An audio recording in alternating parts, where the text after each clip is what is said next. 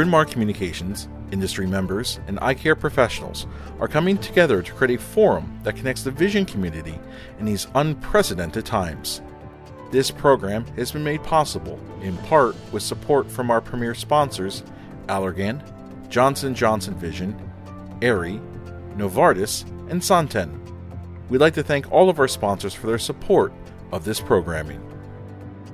Well, I just want to welcome everyone again for another episode of Ophthalmology Off the Grid COVID 19 coverage. And today we're going to be talking to some of the leaders in our field. And, you know, I feel incredibly lucky to be in ophthalmology. Um, I'm kind of reminded of that during this shutdown and quarantine. Uh, when we're not around our friends in ophthalmology, we recognize how much we miss them.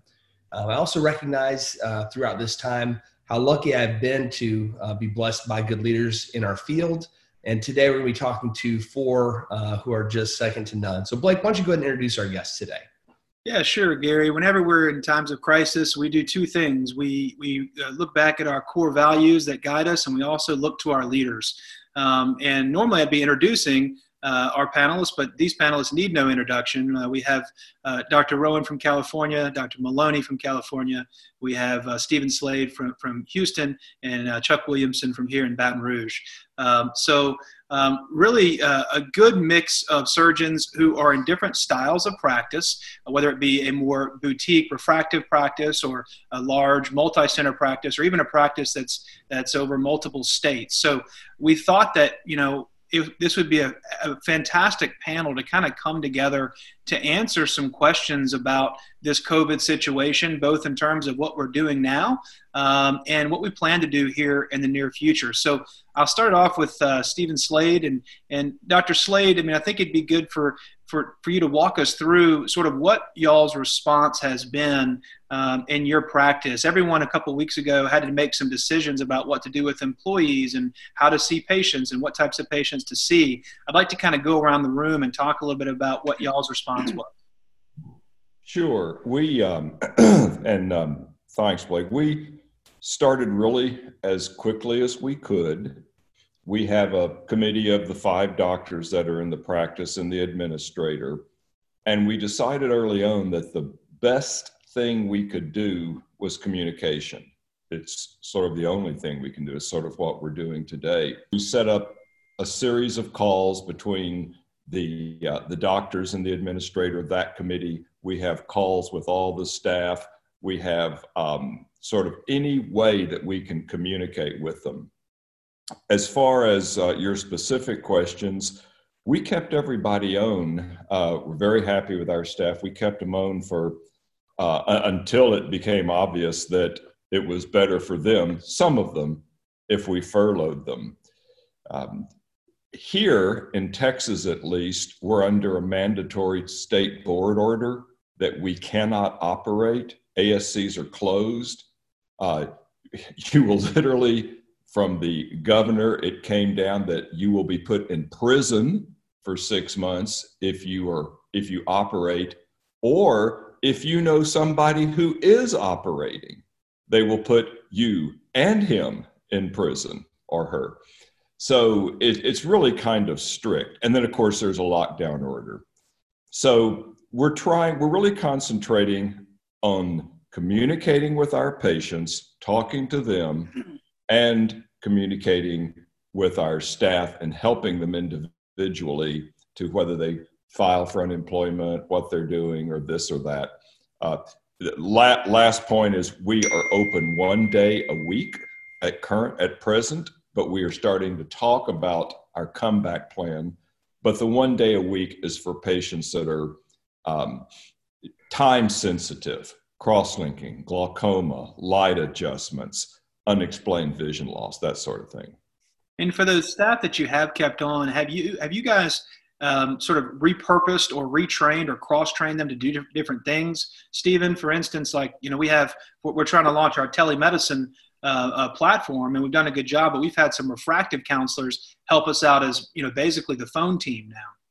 Yeah, well, that's that's exactly what works. And that was a logical step for us too, even though we haven't discussed it. But it, it is, there's so much of what you can do in refractive counseling over the phone and really save any way that we can, and this is more of our comeback plan, but any way that we can shave minutes off of their first visit back to us.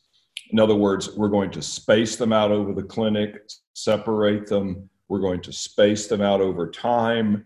Uh, it, we're going to try to talk to them as much as possible. Cataracts, too, cataract evals. Any way that we can have them in the office a minimum amount of time. Um, that's a good tactic. And what about what about you, Sheri? What, what's going on in California? How is it different? It's it's pretty similar. I think we're all shut down throughout the entire country, and we I, I I got my last patients in when I heard what was happening. I called up everybody and I said, "Please come in. I need to get those second eye the eyes done." And we only had I had a, we have a few left, but most of them you can't leave somebody minus seven in one eye and you know plano in the other. Um, one a couple patients were going crazy with it, so so for surgery we got a lot of that finished and once we realized that we were going to have to shut down we started getting trained on doxy.me so we could call patients and start trying to get do exactly what steve said because we knew that we'd have to social distance when we slowly re-entered back into the practice. And if we could get all the information, all the history, all the medical information, get everything inputted, have the conversation with the patient first so that we don't have to have that whole consulting conversation and explaining what we're going to do. They'll, they'll have met us or the counselor, and we can come in and do exactly what we need to do in the office, do the testing, and we don't really have to have a conversation already. They sort of will understand where they're going with it and I see it ch- everything changing because we've done this and we're really going to have to go to telemedicine in some way. I, I know we're going to be talking about that type of thing because this is, this isn't over when we re-enter. This is going to continue for a while. We have to get back up and running. We have to be able to accommodate a large number of patients for less doctors. And so I, I see that this is like the unfortunately the, the mother of invention is a necessity. And we're going to have to harness our electronic medical record power and our digital platforms instead of letting it encumber us. And that's what has happened in the past. And I think everybody's going to be, you know, I think companies will be coming in and trying to figure out how to create things for us to be able to use so we can continue these types of operations. I don't think this is going to go away, actually. Yeah, I, I agree with you. Um, this is a this is a very interesting time where we're sort of seeing some some evolution and revolutionary change in ophthalmology, and I, I want to get to that at some point where we do kind of have that conversation. But before we do that, you know, I do want to remind all of our attendees. You know, we've got some of the best attendees. I mean, we, we've got so many of our friends attending um, and we actually have a, a, first question here from Tom F. I'm going to guess that's Tom Frenzy. And, and he wants to know, Steve, are you wearing pants? that's, uh, that's the most, the, the, the highbrow question coming in first. The, the viewers want to know. Why would I dignify that with a response? exactly what we would, we would want. Of course not. Uh, of course not. Of course not. Uh, Robert, you know, I'd like to hear from you. You know, you've you've already heard Stephen and Sheri on what they're doing in their practice. Um, walk us through what you and Neda are doing um, in your practice. Anything that is a little different, or the similarities from from um, you know what you've heard already. Uh, so I have a two-person, two-partner practice. Myself and Dr. Neda Shamie, three optometrists who work with us, about uh, 28 staff. And so my practice is very similar to Steve's. And hearing Steve talk was literally, it could have been exactly what I wanted to say. I guess then uh, the only thing I'd add is, or not even add, emphasize the importance of communication during this time. Um, we uh, moved quickly to lay off our entire staff. We did it as soon as the shutdown order came in. I paid all my staff, I didn't pay them, I loaned them two weeks of paid time off. So they now have negative paid time off which they'll earn back when they come back to work. We wanted to make sure they had money to live on while they were waiting for their unemployment insurance. And indeed, it took about two weeks for them to get that. Um, most of our staff lives paycheck to paycheck, and so it was really important for us to take care of them. We paid two months of health benefits, so none of them had to worry about getting sick. They could still worry about getting sick. They didn't have to worry about how they were going to pay for it if they got sick. And we've been doing a twice weekly Zoom call with the entire staff that's laid off to tell them what we're doing, what our plans are, how they're evolving. Um, we've applied for a PPP loan, which has not come through. Um, but when that comes through, we'll hire everybody back. And so we're giving them regular updates on this. I think this is really critical in a time of crisis because it's it's scary for us. None of us want to get sick, but as physicians, we know that this is a manageable crisis, right? We know that, particularly, we look at our younger staff, we know their risk of death if they get COVID 19 is well less than 1%. It's different for, for Steve and I, but it's for them, it's well less than 1%. So it's scary, but not that scary. They're non physicians. All they see on the news is people dying in ICUs. There aren't stories in the news about all the people who have a mild illness and get better. And so it is terrifying for them. And so for us, it's been really critical to constantly communicate a message of cautious reassurance, of realism, of saying that this crisis will pass, that it is manageable, that we can do contact tracing, that they can come back to the office we reopen and work safely with N95 masks, with regular cleaning, with um, all the other precautions that we're all doing. And so I'd say that's the single most important thing right now is communication. Yeah, I, I definitely agree with that. And, and we've had a, a, similar response. We're doing, we're trying to do Zoom calls with our staff. You know, I think it's been great to have the furlough option where we can keep the people on their uh, health benefits while they can still get unemployment insurance and, and they're being made whole. So um, I've been, I've been pleasantly surprised, I guess I'd say, with some of the um, aid packages and, and, relief packages that have come out um, in sort of an unprecedented time like this. Um, our good friend John Doane has got a couple of questions. Uh, one, what does Sheri do with the bubble wrap? Which I don't know what that even means, so I probably have stepped into something. And then the second, oh, it's in the background there. And he wants oh, to explain um, umlaut concept. And, and John, I'll just say, um, I'm just pre- pretending to be more German than I actually am. That's, that's the whole hmm. concept there. Um, Chuck, you know, you guys, unfortunately, you know, in Louisiana have, have had your, your share of, um, I guess, you know, crises uh, with Katrina and other things. Know there's been some flooding that has affected your practice in the past. Um, what do you make of this situation we're in right now? And how does it compare and how is it different from things you've had to go through in your practice in the past? Well, I think, yeah, we've, because of where we are on the Gulf Coast, and, and, and Stephen has this too in Houston, uh, we've had hurricanes, of course, Katrina, Gustav. Gustav is actually worse for us. We had a flood in 2016 that basically uh, uh, completely flooded out uh, about uh, 50% of the area. a lot of patients went under. A lot of uh, my brother was out of his house for a year. Uh, we had an office that went completely under that uh, had four feet of water in it. So we had to get all get that up and running. And a lot of these places weren't in floodplains, basically. It was a historic flood. So basically, people had no insurance and started rebuilding. It was all cash. Uh, we've been through all of us here that have been through practicing for years have been in the, the economic crashes of 87 and 2008 of course uh, but this is different this is a two-front war this is a war basically uh, a medical a war in medicine basically about lives and it's also an economic war it's a war about livelihoods and initially all these responses we're talking about personal protection social distancing, all of these things that we're doing, mask and the availability of that, has to do with uh, with lives. Uh, uh, the livelihoods, though, is starting to loom as a bigger factor as time goes on. This can't continue. The unfortunate position we are in the United States uh, is that we really have no clear roadmap. As you know, people are just counting deaths and how many people are COVID positive. There's no real, uh, we don't have uh, uniform testing. Uh, we don't even have antibody tests that necessarily can be dependent upon 100%.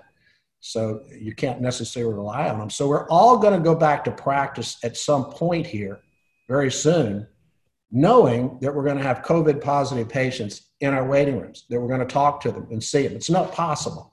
We can't possibly avoid them all. Uh, so the key is is going to be uh, uh, what you're going to do with that knowledge to basically minimize exposure. First to your staff and to your providers if you want to stay in business, because everything can be up and running. And if somebody gets COVID positive, uh, uh, one of your providers, then you may lose an entire team. So we can talk about later what to do, but it's obvious that you're not going to have your entire operating room and all the nurses operating immediately because if there's an exposure in your operating room, you can't lose your entire nursing staff. You may have to go half staff, somebody in the morning, somebody in the afternoon as you return. So uh, the, if there's some exposure, then you can at least not have you know wiped out an entire cadre of, of, of providers because that'll put you out of business as well. Uh, as far as the public is concerned, you can be as safe as possible, but nobody's going to be safe in this. Everybody's going to lose. So the perception of safety has to be the ultimate part of what you do when you return. Your office has to seem and has to look like a place that people can come to and, and have some degree of safety. Obviously, people are not going to like to come to crowded spaces and they, they need to come to a place where things look prepared. Unfortunately, that's going to impact your throughput and your efficiency. It's not going to be the same. So we'll have to talk about those later and be glad to talk about them. But you have two issues in ophthalmology exams are quick, surgeries are quick. So basically, we have, you know, we have, uh, and, and workups are long and, and paperwork's long. So we have buildup of, of waiting rooms, and that's basically full of people. Well, we can't have that anymore.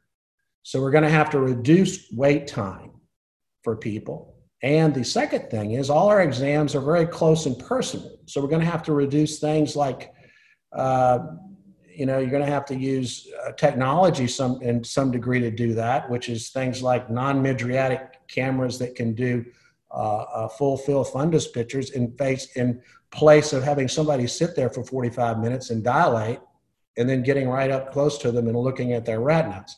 So, so the reality of is, is some of this is going to have to evolve over time, but uh, certainly you're going to have to take care of those two two plus. And telemedicine is one of them. Uh, that's one of the things we're going to do, and not in the way that we think. Telemedicine in that the insurance department will be contacting patients on telemedicine. Same DoxyMe program. They'll have waiting rooms full of people getting all the pre pre-certed insurance information. So insurance certification isn't done at the time. The same thing will happen with techs.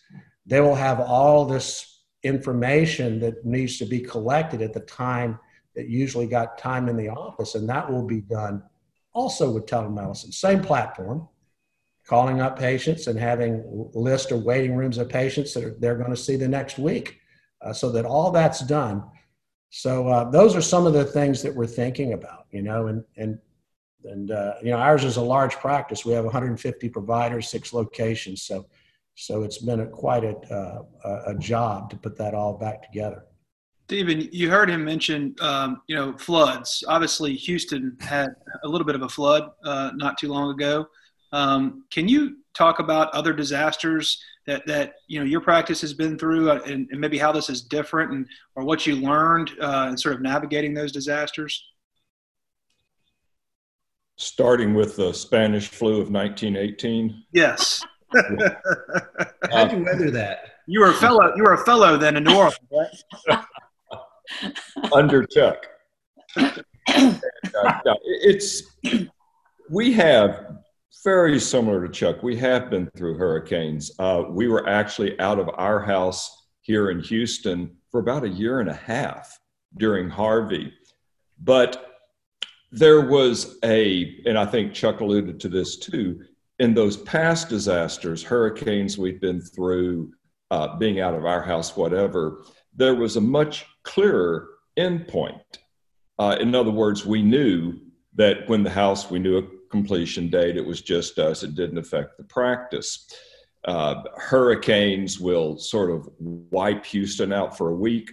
Uh, I mean, an inch of snow will shut down Houston for a week. But you learn that there is a distinct endpoint. My, um, a bit of my focus, some of my concern with this, there's no clear endpoint. Uh, you have our leaders, some of our leaders saying we'll go back to work now, and some of our leaders say uh, 2022. Uh, Chuck also alluded to the fear, and this is something that's on our minds. How does our practice have um, present as safe?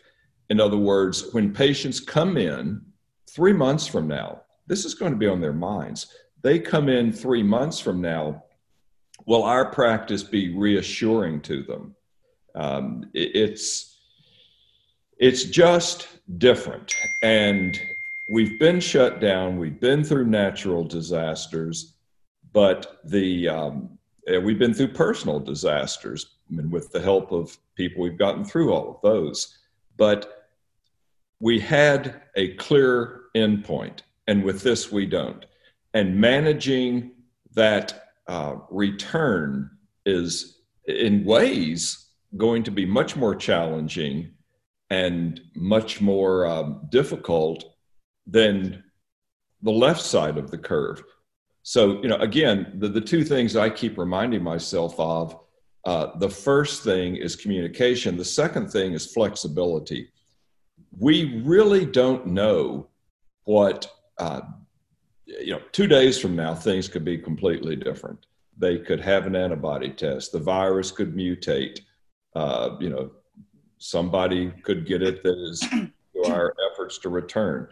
So we're just trying to be flexible and we're trying to figure out the best way to manage the um, return. Robert, I, Robert, I feel like I've, I've, heard you talk at meetings about the financial crisis and and and you know getting getting back into cataract surgery and things like that. I wonder, you know, how many of us as physicians and surgeons are going to have to learn to do new things. Can can you talk a little bit about that and maybe other crises you've been through? Yeah, the I I hardly feel like I have a fair voice here. I mean. Steve's been hit by a hurricane, and Sheri's moved coast to coast, and uh, and uh, Chuck has uh, been through floods. For us, um, the biggest crisis we had was the 2008 financial crisis. Uh, I was doing almost pure LASIK at the time. We were doing a little bit of cataracts, but not much. And so our volume dropped 40% between 2000, 2007 and 2009. Um, and so that was a huge hit to the practice. And I suspect our volume, because we now do about half cataract, half LASIK, I expect our volume will actually hold up much better this time because I think the cataract volume will come back relatively quickly. LASIK, probably not so quickly. Um, I think the, the key takeaway for me from that crisis was never let a crisis go to waste. That was Rahm Emanuel's famous quote. He was Obama's chief of staff. And during that crisis, we basically brought cataract surgery into the practice in a big way. And that's, as you can see, become a huge part of the practice, another source of revenue. The other thing we did that was very effective was we used the crisis to, to get rid of our low performing employees. Uh, basically, we, the people we laid off, we had to lay a bunch of people off. We chose to lay off the people who were the low performers preferentially. And that gave us a stronger staff. Um, we're not doing that this time because my employees now i love them all but but for many of us we have low performers. This is a great opportunity to not bring them back without having to fire them. And uh, so that was really the takeaway i took away from that and we're applying that now to this crisis. I'm sure we'll get back to that later. Sheri, I want to hear from you as well. Um, Robert mentioned, you know, you moving and transitioning your career uh, moving coast to coast. Um, I'm sure you know we've all been through various challenges. How does how does this one compare to other things you've been through? Um, and, and just love to hear your thoughts on that. It's you know each time you go through something new like this, uh, you have to be adaptable. And I think adaptation, as Robert said, is truly the key. I had to say, I had the, the 2008 financial crisis. I had my own LASIK center, and I was still doing cataracts at the time. So I was able to just, and I, and I actually was added cosmetics and aesthetics into my practice. So I decided to diversify early on and have a lot of components to my practice. So when LASIK hit, women still wanted to look beautiful. So I was still doing plenty of aesthetic procedures. And, and then coming out west, it was basically everything was completely new. I was going to start all over with no background. You can see all my background. I have all my kids' stuff in the back here. So I've my grandchild comes to visit. So I was just looking at what's up there on my walls. But anyway, um, so you, you know, I had to decide how I would reinvent myself. And I think, again, as I said earlier, uh, necess- necessity is the mother of invention. And here we are again. And it's totally uncharted territory this time. This time, we don't see an end. We have an invisible enemy. We don't know who has it. We don't know who's going to come into our space and, you know, and, and, and where you go and who you can talk to. And, you know, just going outside, it's like you walk around people now. You have this spacing that, you know, it, it's polite in a way, but it's also distancing. So we have to learn a different way of communication to patients and to our, our to pe- people in general. And and this you know, I, I think that this this is obviously the largest and most huge thing any of us have gone through because I don't remember ever being shut down. I there was never a day I didn't go into work. I didn't even call in sick. I was always there. So all of a sudden I can't go to work. And it's really very different now. It's it's a whole different concept. And you have to think about what am I going to do next? What how do I reinvent with we don't even have the platforms we need yet. I know that Roger Zaldivar has Icon Vista. He's implementing a lot of the telemedicine suites in offices in the United States. I think that that is going to happen for a lot of us. We're going to learn how to create a different workflow. And so we have to reinvent ourselves yet again. Yeah. You know, speaking of different workflow, a question from Andy Corley uh, is is a great one, and it's I, it's sort of a question I have as well. Chuck, I, will I'll pose this to you. Uh, does this crisis make you more open to bilateral simultaneous cataract procedures going forward? Um, you mentioned earlier that you felt like you know surgeries are quick and and workups are slow. Do you think this would be a way to possibly speed up the throughput of, of patients if we could you know, potentially get rid of that uh, 50% cut we take on doing same day bilateral cataract surgery? Uh, yeah, I think because uh, we do a considerable amount of, uh, of, of um, specialty lenses and, uh, and femto. So actually, with the reduced reimbursement from the federal government, the half that they're going to take is less and less. So uh, that becomes more significant in time savings for us um, by doing both, if we could do both eyes at the same time. So I, I, really think everything you can do to improve efficiency and what you can do uh, with telemedicine before the patients get there, and instead of keeping them in the office to do things after the patients get there, anything you can do to move it through, whether it's surgery or, or, or clinic, is going to be uh, is, is going to be vital in the in the coming months, and really, I think it's going to stay with us for the next few years. And, and something you had said earlier, you know, we need to make it seem safe for our patients to come in. I think we could make an argument that most of our cataract patients are in the higher risk group, and exposing them to you know less events you know at our centers if they could have both their cataract surgeries done in the same day that's reducing their risk you know overall risk by I guess 50% if you want kind of want to slice it that way. Um, I'm wondering if that is an argument that could be made to uh, the folks at CMS. Any thoughts on that? Well, I think basically it's going to be a lot more acceptable to the patients now. You know, before this, maybe the fear factor was do one and then do the other. But now every every conversation we're going to have with somebody elderly or people that have pre-existing conditions is going to be for out of concern for your safety. We want you here as little time as possible, which they're going to pretty much agree with. And if the Gray Panthers start to organize and tell them that they actually want to go out there and spend less time at doctors' offices, then maybe some rule changes that get done and less regulation and more regulation that'll improve our efficiency.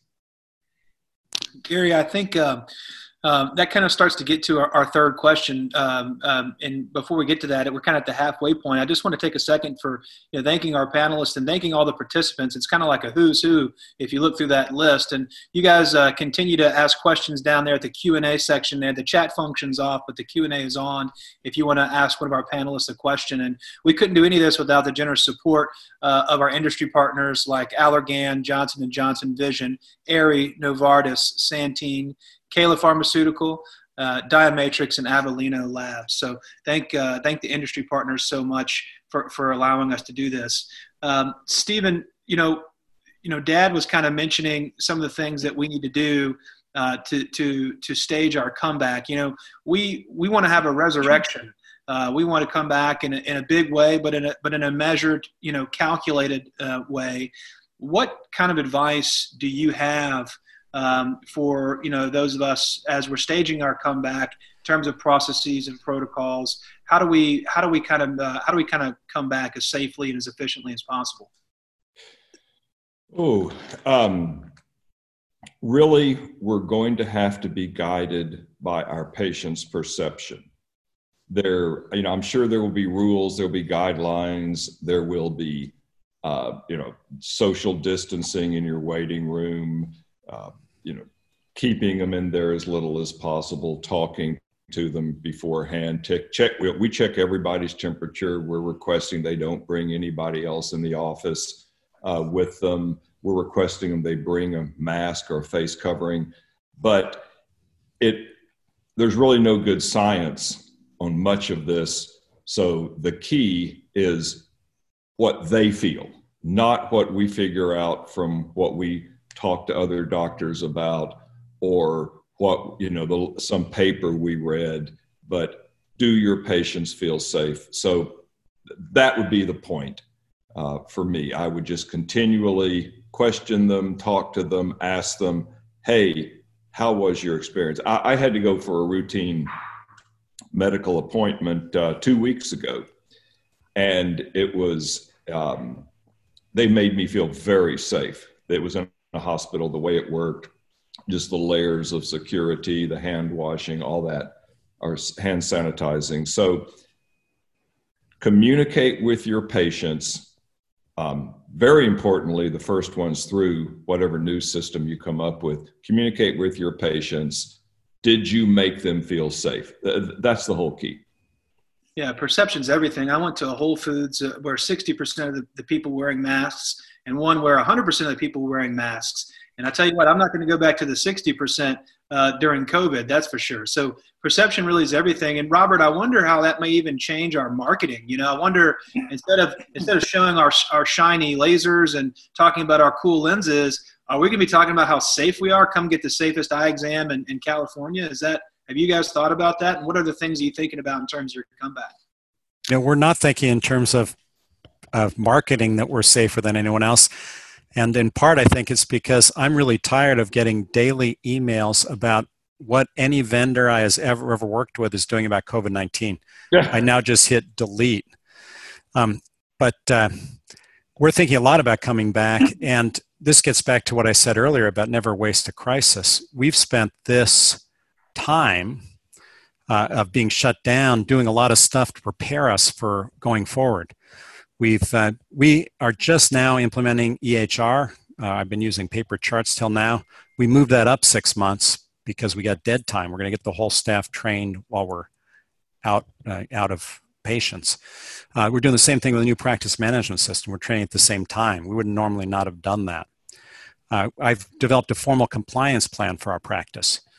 Uh, we've always you know done a lot of stuff to be compliant, but never in a formal way. And so now there's a formal compliance plan if we ever get audited. We put together an OD certification course. Uh, we've been co managing for decades, but we just kind of co manage with people who want to co manage with us.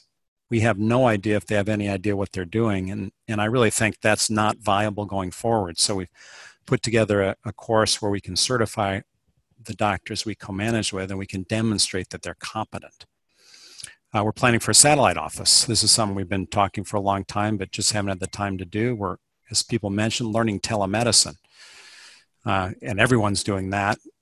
It seems to me that in the future, we'll do LASIK one day post ops by telemedicine rather than having people come in the office. Because really, all that matters is are they seeing well and is their eye white and quiet and they comfortable? So we can do that with a telemedicine consult and have them come in if there's any question.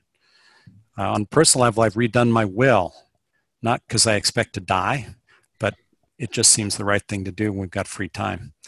And so, for including me. He, we yes, exactly. Um, uh, stand up, Steve. Uh, are you wearing pants? if I'm in your will, yes, I am. you are there. I swear to God. I'm giving you all my fishing rods. Um, Steve and I are fishing buddies. So anyway, so uh, it's a long answer to your question, but the bottom line is we're using this crisis to make us stronger than we've ever been. And so I'm very optimistic about the future. I'm not pessimistic at all. Sheri, I want to ask you a question, and this is something I think you you probably can uniquely answer for us. Um, I've had a number of friends, sort of online and other places, um, ask, you know, what is it going to be like when we go back and after not doing surgery for you know six eight weeks what is that going to be like? Are we going to be able to operate again?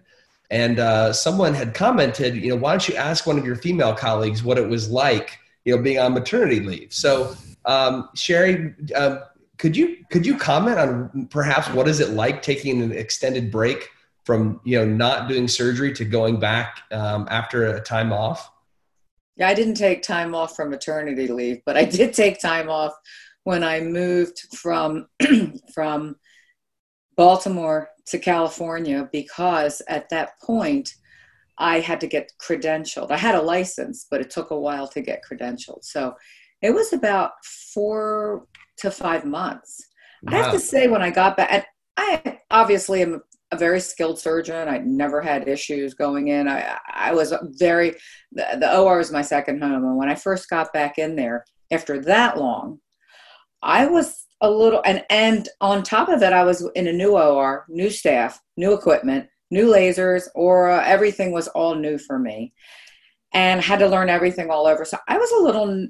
It, it, it's not that it was nervous; it's nerve wracking because you're not in you you're not on your game. But that's a long time. I don't think any of us will be have to go. I I hope we don't have to go that long.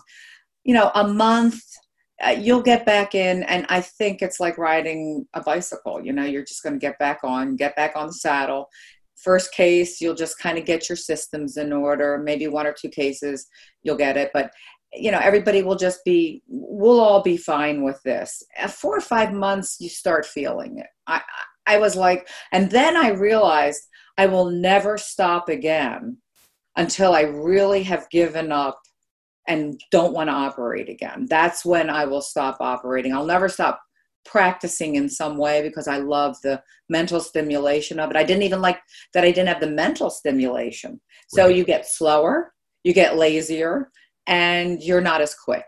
So right. my brain didn't work as fast. I, you know, you don't you don't stay as sharp. That's why I don't see me really ever retiring but I I think that you're going to get back in. You'll be fine. You just take it slow for a, a few cases and make sure you have all your all, everything you need in order, and and you'll be it will be okay as long as it's a month or two yeah. at the most. If you had good skills going in, you'll knock the rust off and you'll get back on. You knock it right off. Okay. Yeah. All right.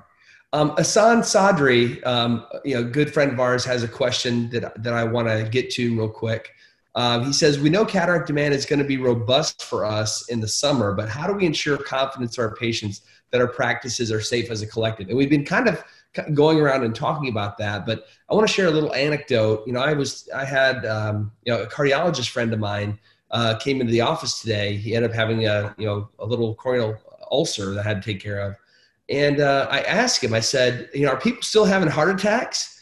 And he said, you know, surprisingly, my my my um, clinic is empty. People are not coming in with chest pain, and and they're probably just having heart attacks at home. And he said, there's probably going to be a real disaster dealing with the aftermath of all this uh, in a few months. You know, you kind of think about that. If someone's having a heart attack, they're not willing to go into the doctor. At what point do they say, uh, my cataract, you know, my glare and halos and, and, and whatnot um, are bothering me enough. Are we going to see a delayed? Yeah, I think it is going to happen in tiers. Hopefully, people having chest pain decide to come back in sooner. But um, Chuck, when do people, you know, decide their cataract is, you know, the thing that they need to get taken care of? Um, and do you think that maybe wearing masks, like N95 masks, or having that, is going to be something that makes a big difference in how we you know keep people safe well yeah i think that uh, certainly you're going to have to wear a mask and and uh, and they are too which we're not used to. But whether that helps or how much that helps or the perception of how much that helps is all the same because perception is reality in that case. Uh, the other thing uh, that's that's important is that uh, you know when we're when we're coming back uh, you really need to spend some of this time going through your records, outbound calling, and building up those first few months as much as you can, meaning that uh, over basically uh, overbook them because you're going to lose some. Some aren't going to come in for various reasons.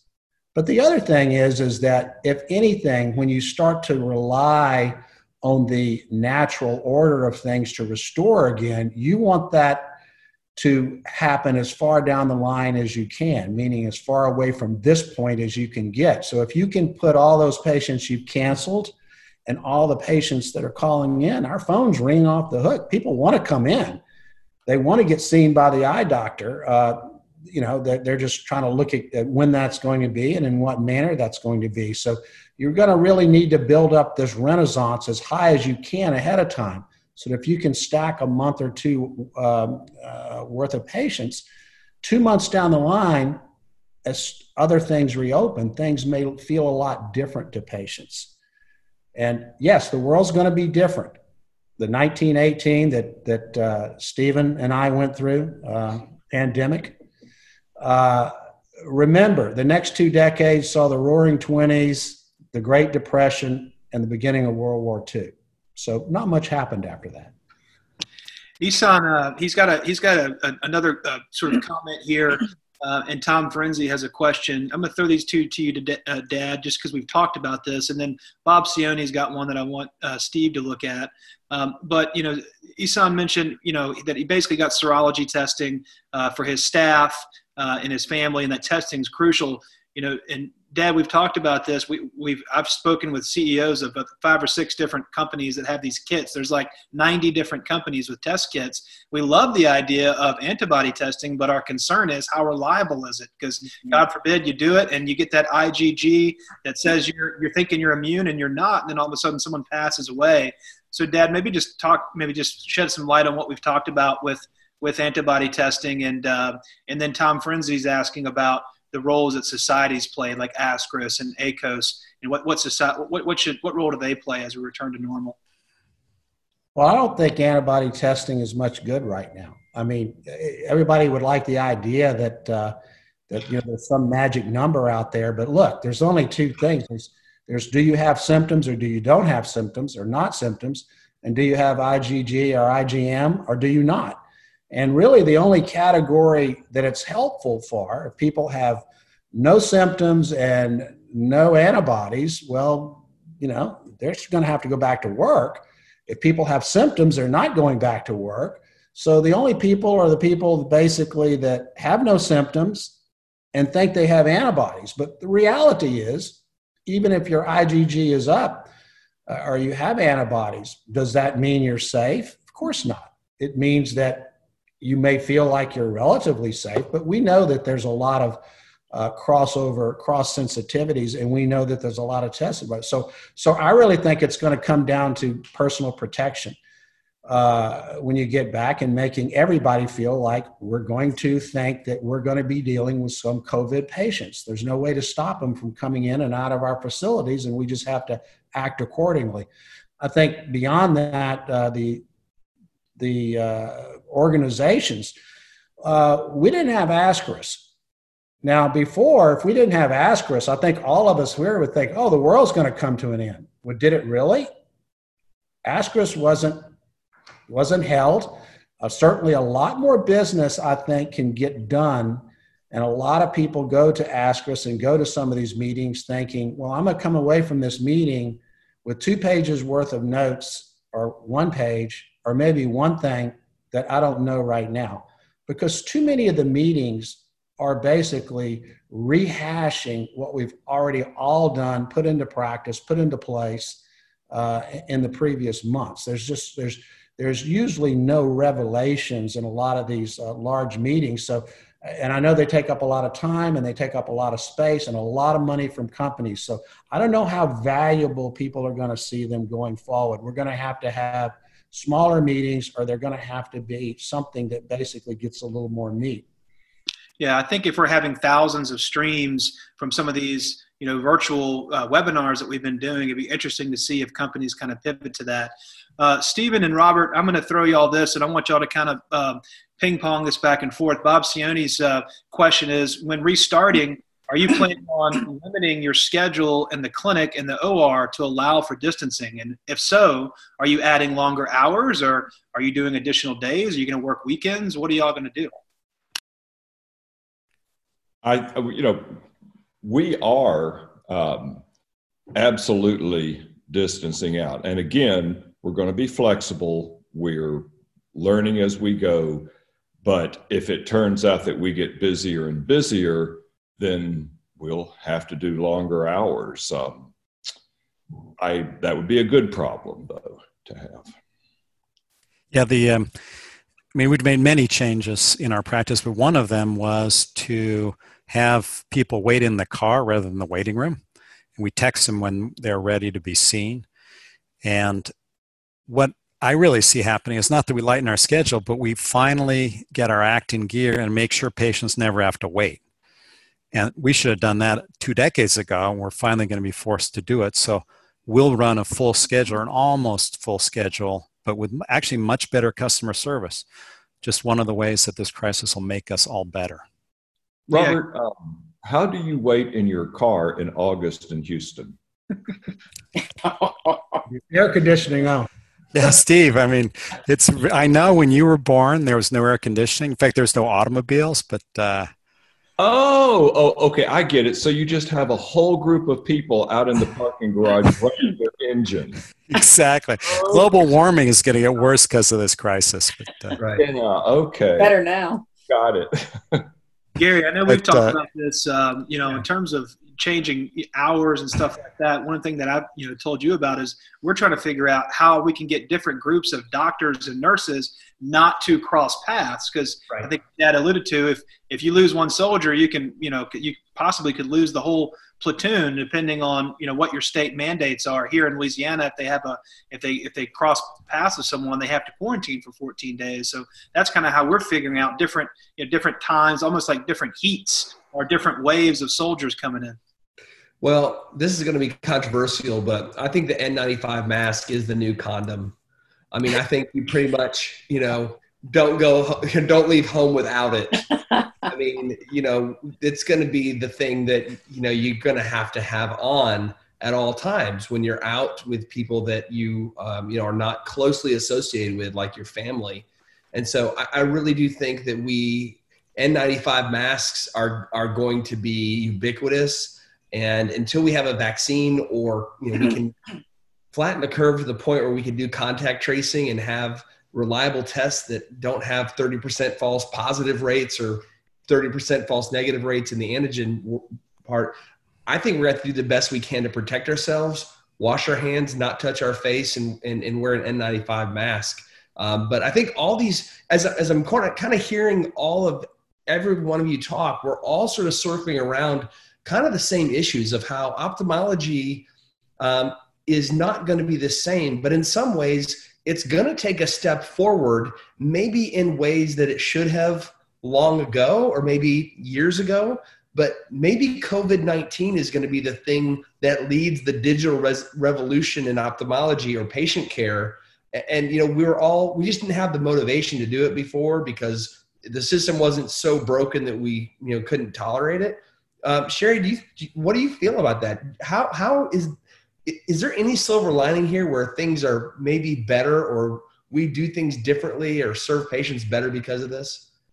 Yeah, that's actually what I was alluding to in the beginning because when patients come and they're sitting there and they take a half an hour to fill out forms, that is a clog, it's a long log jam, and they perceive that as part of their wait time. And and and it, and we can't be predict we can't know when we can get them back in to do the testing. We can't know when it's going to be finished. So having it all done in advance online and, and they just come in and are ready to be taken back that instant will instantly help. And the intake will be done. We can we could actually do the intake in advance as well. So they'll they'll put their medicine in and think if their their health their health um, history their medications um, all kinds of things we can check that with them in advance. So all of that can be done remotely. What I was saying initially was we have to learn how to take our EHR systems and have them benefit the, us instead of encumber us. And we've all felt encumbered by them. That when, when our technician takes a patient into an office and spends 15 minutes trying to get all the information, that's valuable time that should not be have to use that shouldn't be used like that. So I think the systems will get better. I think our patient flow and workflow will get better. I think we will learn how to utilize our other offices when, when a doctor isn't there, for instance, but we might have a technician or optometrist. We will be able to use our referring networks and, and probably now be able to utilize optometrists in a completely different way because if we can have telemedicine there, they could be bringing us information. We can do this remotely. I think that there's going to be a huge change. I think we will have better put through, but it's going to be painful to get it done. And the only way it's going to really get done are, two ways. One is that the EHR companies step up and make it easier for us. And two is that companies like um, anybody who's doing techno- technology We'll be able to integrate that into our EHR. We'll have ready access to it. When we're looking in a microscope, maybe we'll be able to see the data we need, or our virtual uh, platforms or 3D platforms will be able to have things. So we're going to need to be more efficient than ever. And it will be the the the necessity is the mother of invention. There there we go. We're, and one one thing is we're ideally positioned for this in ophthalmology it's times like these that wonder makes me wonder what the proctologists are doing. well, you know, I actually saw on Twitter there was a conversation between a dermatologist and a gynecologist on who had the worst telemedicine day. Um,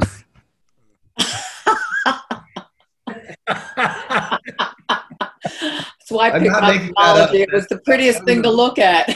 yeah, yeah. Eyes are not so bad to look at. That's They're nice. Stephen, what do you think? What do you what do you think the silver lining in all this is? You know, we will get better. We will survive. In my entire career, it, it, you know, there's always doom and gloom. There's always I, when I first started out, people got six thousand dollars inflation adjusted for a regular Medicare cataract, and it was all you know. Oh well, it'll never be like that again uh, you know, I feel sorry for you entering ophthalmology at the time, but that's not the way it is. This is a great profession. It's a great role, huge need. Uh, with Bennett Walton in my practice, I know that he will have a as much or more successful over his 30 years that I've had over mine. So I I, I never get discouraged with this profession uh, it's a great opportunity to spend time with your family, get things straight, improve your office that will likely never have again. Uh, it, enjoy it, really. Uh, I drove up yesterday to Austin and uh, sat with uh, Steve Dell in his you know front yard, and we just visited it. it and then I visited with my cousin. It, actually, Stephen was the first ophthalmologist, only ophthalmologist I've seen in six weeks. But it, um, you know, it, it's take little breaks, spend time with your family, spend time improving your practices, like what we've heard about. Communicate with your patients, communicate with your staff, and be flexible. But it'll all be fine. Co management, um, all, all these things you know, this is a great time to figure it out. Stephen, what if you work with your family? Do you recommend we avoid them during COVID and not spend time together? well, okay. So our two daughters were in New York City, right? And they came home uh, quickly, thank goodness. And they, okay, so this is a good story. So they're 20, 26 and 21 they went they took over the first floor and after about two days it had been two days i just kind of walked up there. And they were kind of shocked when i walked up there and they said um, you know we're kind of used to living by ourselves. And i go yeah. Well this is kind of our space. So the message is is that that's theirs. So we kind of don't go up there. But it's actually it's been wonderful. We we i've spent more time with them than i ever have. So that's a huge plus of this I can tell you, my wife says I make a lousy house husband. I try to explain to her that I'm a world class ophthalmic surgeon, but it doesn't seem to work too well in my own household. So I'm ready to get back to work. No respect. Yeah, I'm, I'm chief bottle washer at my house as well. So uh, I'm, I'm ready to uh, get get back to work. Uh, Robert, any final thoughts on on where we go from here, or how this gets better? Well, I, I I don't have much to add to what Steve said, which is eloquently said. I'm, um, I think I'm very optimistic. I am very optimistic. And I see a lot of people worried and depressed. I just think there's no reason for it. I think we are in a really good position as especially going forward because of our mixture of insurance and cash pay. We are going to have a rough six months or three months or one year. We will get through it. And you know the opportunities are just incredible in this profession and uh, so i have no fears. We just got to keep a long-term outlook. Yeah. Well i just want to thank everyone for taking time. I mean you guys have honestly made me feel better. Um, usually when we tune into things you know it's sort of like, like the sky's falling doom and gloom. Um, it's so nice to hear from folks who who i obviously look up to and respect so much um, giving us such a, a message of hope. Uh, blake any final thoughts before we wrap this up yeah, you know, it's funny. I was I was hanging out with my wife this morning, and she was scrolling through her Instagram travel photos of like Greece and Italy, and she was like, "Where's the first place you want to go when this is all done?" And I told her the operating room. so I feel I feel like this conversation that we had today makes me feel you know better prepared uh, to do that. So uh, thank you so much to you leaders uh, for coming on and spending time with us, and thank you for everybody streaming and watching this, and also our industry support too. Next week it looks like we're going to have uh, the presidents of some of our societies are going to come on, like ASCRS and AAO. We're looking to try to get that together. So uh, we'll, we'll, join everyone next week. But uh, thank you so much for this this episode of Off the Grid, the COVID series. Bryn Mawr Communications, industry members, and eye care professionals are coming together to create a forum that connects the vision community in these unprecedented times. This program has been made possible in part with support from our premier sponsors, Allergan, Johnson Johnson Vision, Aerie, Novartis, and Santen. We'd like to thank all of our sponsors for their support of this programming.